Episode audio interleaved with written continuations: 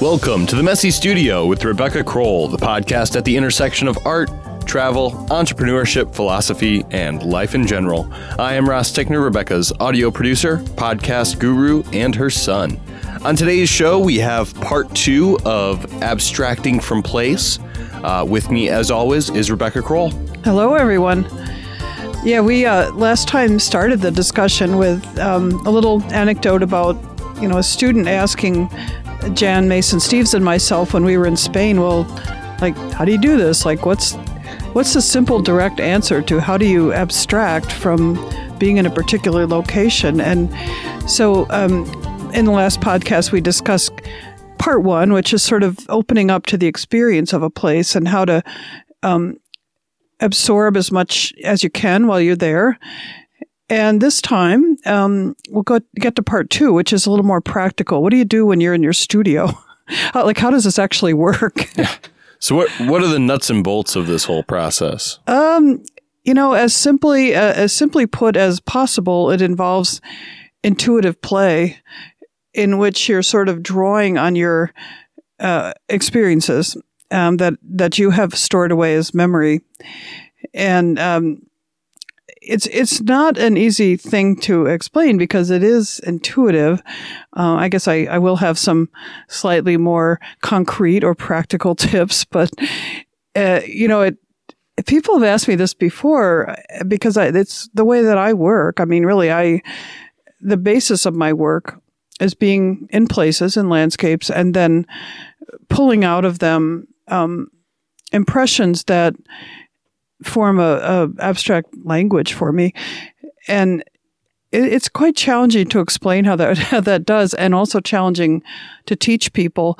I think what what we found, which worked in the workshop, was just kind of not a lot of direct instruction. We just um, encouraged people to experience it and kind of got out of their way, and that really is um, part of this kind of getting out of your own way with it and not overthinking it. Sure, just allowing it to happen and allowing the process to work. Yeah, and it, I mean that sounds um, both simple and hard. and in my own experience years ago when I I did an artist residency in Spain. The first time it kind of hit me, oh, this is actually happening without me pushing it, was I did a lot of work there and I, I got home and I compared it to some photos I'd taken and I realized how much influence the visual world around me had been having that I wasn't really that aware of at the time. But it was being absorbed and filtered through. And then it continued um, on in the studio through through memory and a little more probably specific intention about what I wanted to do with it. Um, but I think everybody's process with this is also pretty individualized. So all I can do is say kind of um, what works for me. But I, one bit of advice to start out with is when you're in the place, if you're working, you've gone somewhere and you're actually working there, like on a residency, or you've taken yourself on a little trip of some sort. Uh, the the materials to use while you're in that place should be ones that you're pretty familiar with uh, because you want to be fluent with materials. You don't want to be fighting technique or whatever uh, while you're trying to let this kind of come through you. So sure, you want to be able to take full advantage of of the experiences that you're having and not have to focus mm-hmm. on anything else. Yeah, and this this is something I've kind of realized. Uh, it's hard to combine, say, for me teaching basics of cold wax medium at the same time as expecting people to be interpreting the place that they're in. It's just too much. You have to work with something that you, you already know, you know how to work with pretty well because that's the best way to form that, that channel.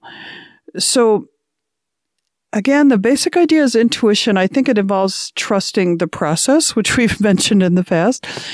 Um, because if you've done the work of gathering impressions and you've you've been out in the in the place and you've observed and you've felt and you've thought and you've gathered up all this stuff.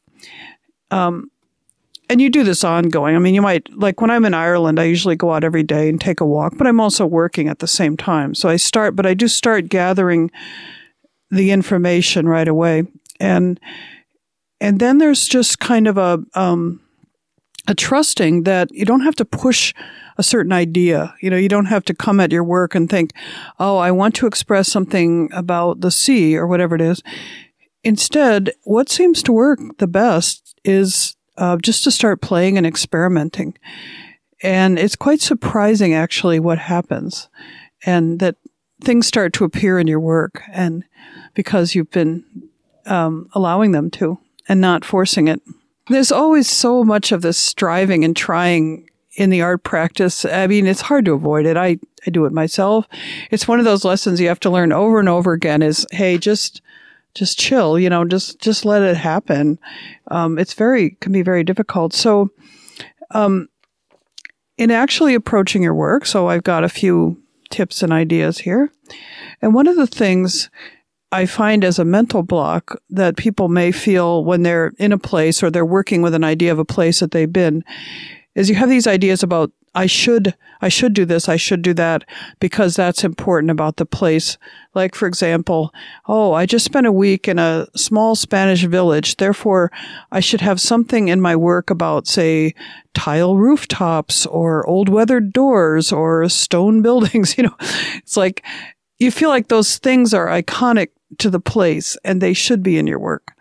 But I say, uh, you know, you're not creating a travel brochure. Okay. You, this is your personal experience and your personal memories and impressions. And so when you find those should ideas creeping in, you know, don't, please don't pay much attention to them because sometimes um, it can be very ordinary things that you've been looking at and or they could be there could be things that are quite quirky and personal to you uh, that other people wouldn't have gotten from a place, and that's that's perfect. Go with it, you know, because the more if you bring that personality to your work, it's going to be good work.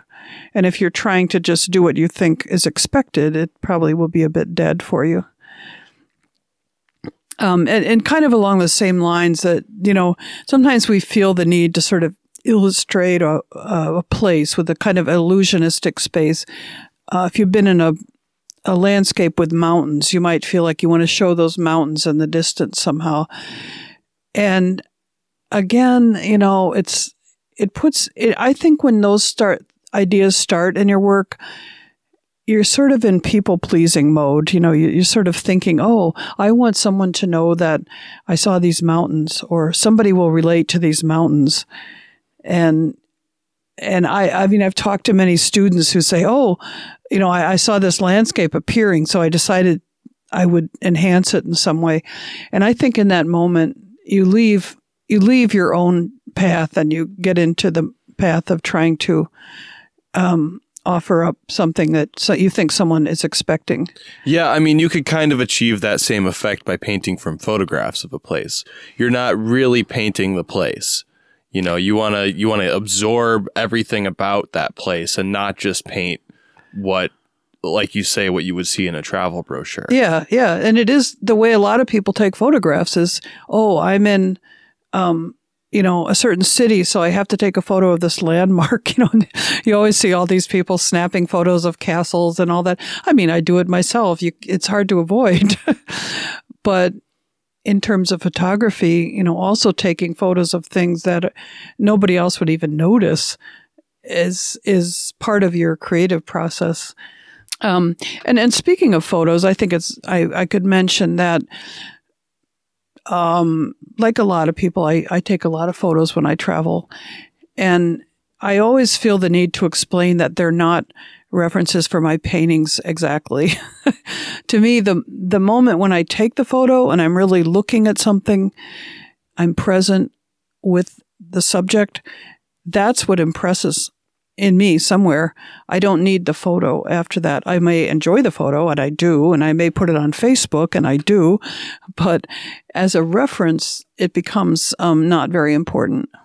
Yeah, it's more about the memory of the of of and noticing yeah that thing in the first place exactly it's it's that you took it and it's a way of processing what you're seeing and i think sometimes artists are criticized for constantly taking photos uh, but i think our eyes are are roaming and finding compositions and colors and things all the time.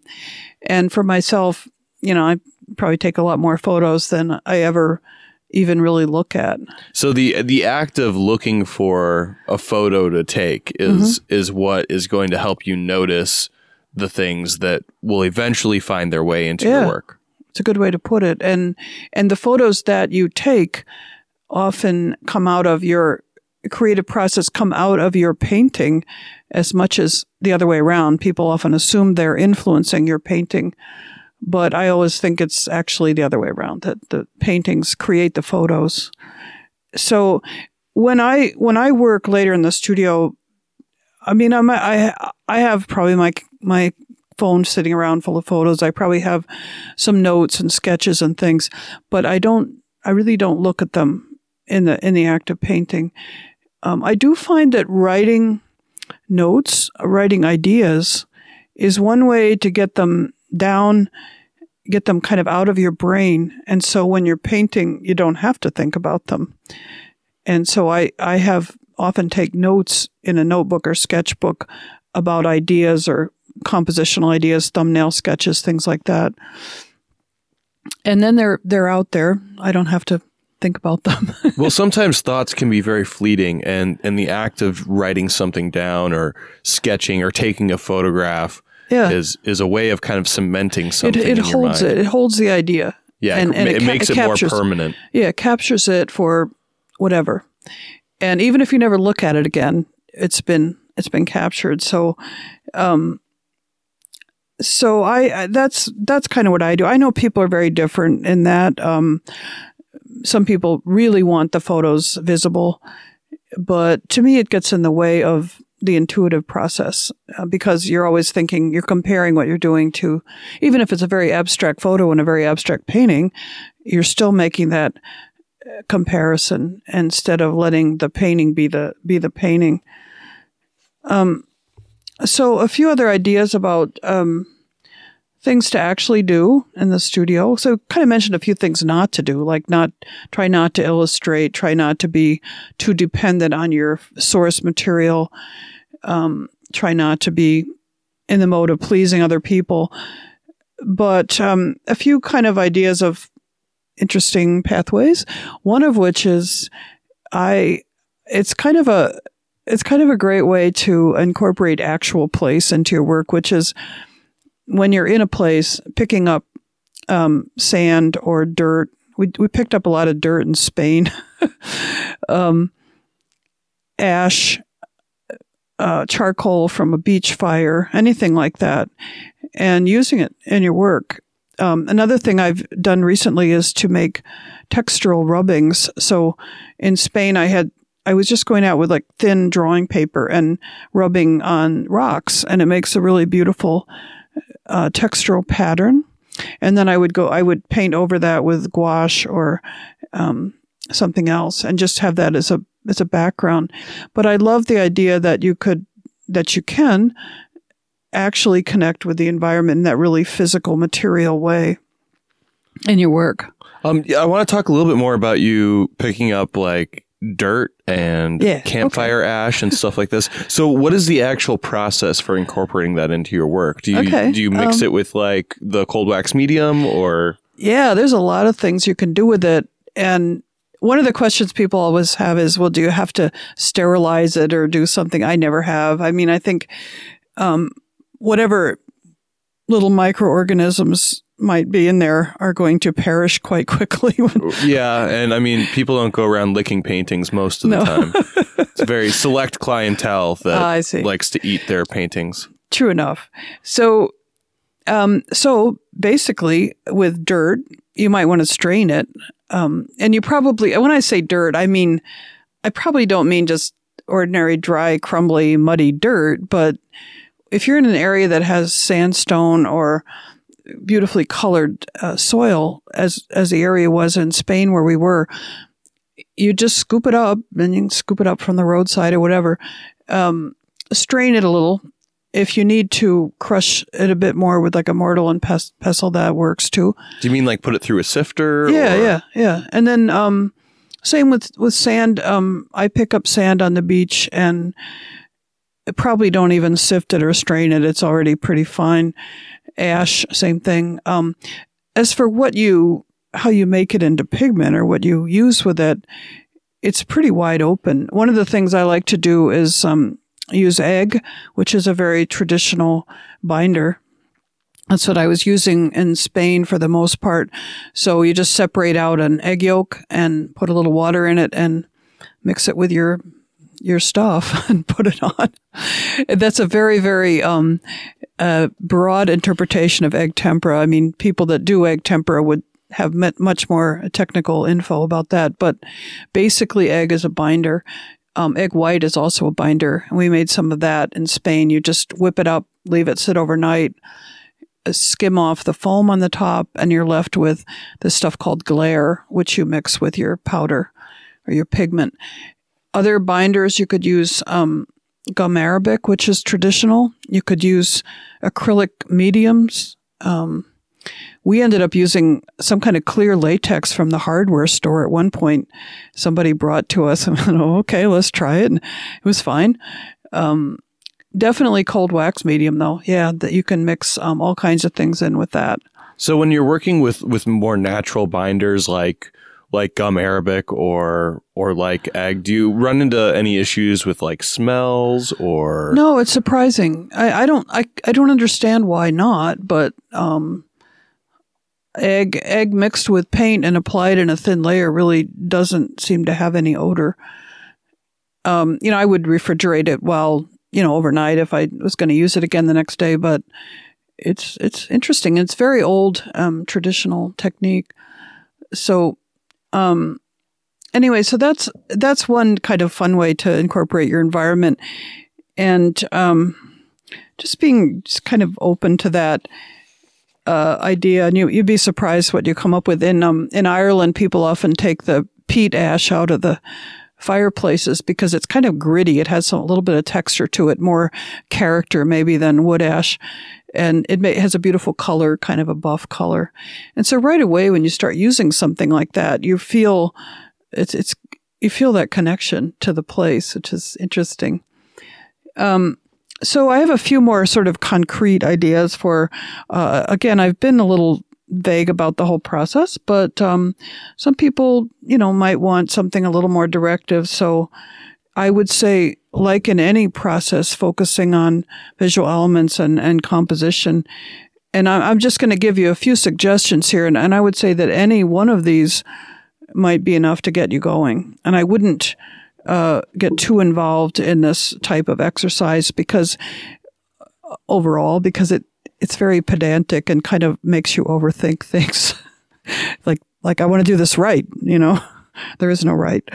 So as an aside, or maybe jumping off point, um, think about the different visual elements um, and and focus on them a little bit. Like uh, you can, there's a lot to observe in terms of line in any environment. So plants, stones, rooftops, um, and playing around with different ways of responding to those with mark making, different types of lines, different character, um, and actually drawing stuff.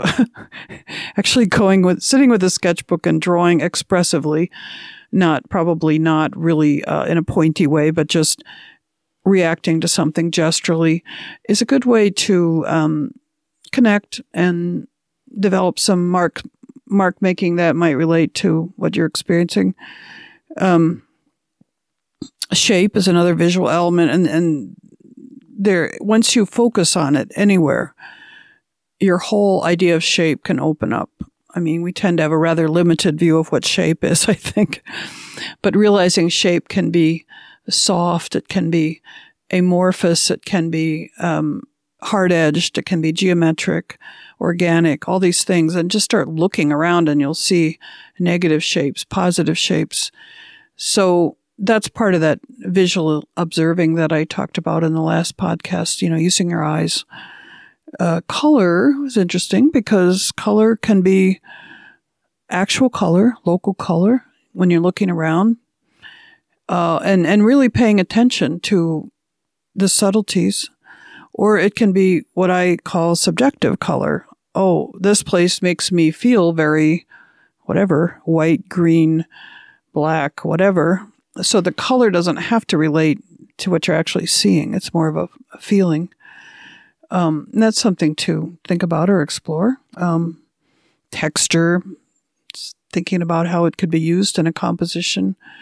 Um, people sometimes get a bit carried away with texture and it's all texture all the time, but using it selectively.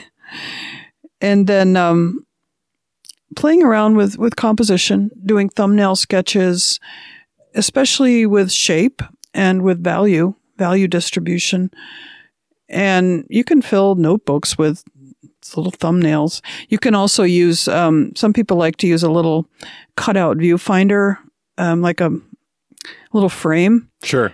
And find compositional ideas in what they're seeing. So those are kind of exercisey kind of things, but they can get you going. Yeah, it's a, it's a starting place. It's a starting place, right? I and when I first started trying to f- figure out how to abstract from the landscape, I was really focused on this kind of thing. It was all I could come up with. Um, I wasn't. I was trying to figure it out on my own, and all I could come up with was um, doing things like fragmenting objects and I don't know, playing around with shapes. And it, I had a hard time actually connecting though. I think these things are good um, exercises, but they don't bring the emotional aspect in or the, the feeling or the personal aspect in a lot. Yeah, there's still a little bit too much in any kind of exercise of, of just trying too hard. Trying too hard. Yeah. Yeah. You gotta, you gotta just kind of, at some point you have to establish a, a workflow and it has to just yeah. become think, a process. I think maybe these kind of things are more helpful if you're stuck, you know, and I say like, I would really like to have more line or mark making in my work, but I can't seem to get it going. And so you look around you and you say, look at, look at how those grapevines are curling or look at something, you know, you start to draw or really pay attention and it can start to open up for you. So, um, they have their place for sure. So it kind of gets back to this whole thing of like, it's hard to explain, but here's a few more concrete things that, that might be helpful. Yeah, it's it's something that isn't easy to explain because it isn't something that like that you can just there's no formula for it. There's no formula and and it also takes it takes different people different amounts of time. so some people can enter a place that's new to them and immediately start responding. And it it comes naturally. And other people, you know, they have to be there a while. They have to absorb before they can start working. Uh, and and I get that. I'm kind of more the first person. I mean, I I always look at the things I do the first few days in a place, and I think they're not very good. But I have the urge to to do something right away. I have to start processing that way. Other people might not do any work for a couple days and just want to absorb things. And so it, the whole process is pretty individualized. You know, do you, do you do a bunch of little small quick things, which is pretty good advice? Um, or do you start jumping into something more developed right away? Yeah, it seems like there's really, you have to play and you have to practice and you have to have patience with the whole That- thing. Ooh, that's good. Yep, that's for sure. Little, little, The little three device P's. there, yeah. Uh, we'll make a T-shirt or something. Yeah, like that. So, do you have any any final thoughts now that we have uh, come up with this whole three Ps concept? That wow, what more can I say? Um, well, I guess um, I guess what I just said. There's no one right way to do this, and and I think thinking that there is or expecting that there is is um, is is hard, and and I get it. Um, I get the urge to know how someone else does it, and it's it's very hard to explain. It's um, but the basic approach I use is not overthinking, uh, trusting intuition, and also thinking that there's there's a type of memory that's very holistic that includes um, visual, emotional, uh, more cognitive ideas, and and I that's really my source. And so when I'm someplace, I try to feed that source And when I'm home, I rely on that source. Yeah, it seems like um, memory kind of falls into two categories. There's kind of event memory, and then there's kind of impression memory. Uh-huh. and and kind of an overall feeling that you have about an experience Yeah, versus kind of the a- actual you know chronological series of events that right, happen. right. I can say I went to Madrid, but what are my actual more sensory memories of I went to Madrid? It's just a cacophony of, of sights and sounds and, you know, food and wine and art and, you know, And in and in some ways that impressionistic memory I think is is likely more accurate. You know, Mhm. human memory is is not very reliable. It can be very distorted uh-huh. and and we but when we have that uh, kind of overall general feeling about something that tends to be you know real related to what actually happened Yeah. And so to tie in from the previous podcast, like trying to, or, well, I don't want to say trying to because it sounds like striving again, but you no know, but you're just there's this natural process that happens where you distill reality Yeah. into through And, um, through this lens that you perceive it into Yeah.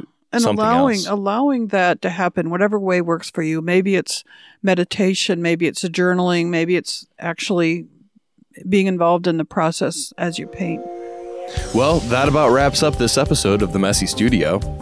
You can find The Messy Studio on Facebook as well as public profiles for both Rebecca Crowell and myself, Ross Tickner. Make sure to check out www.coldwaxbook.com and www.rebeccacrowell.com and sign up for the email list to stay up to date on events, book signings, and openings. Please subscribe on iTunes, Google Play, TuneIn, or Stitcher, and leave us a rating and a review. Remember to share the show with friends and family and anyone who you think will enjoy it.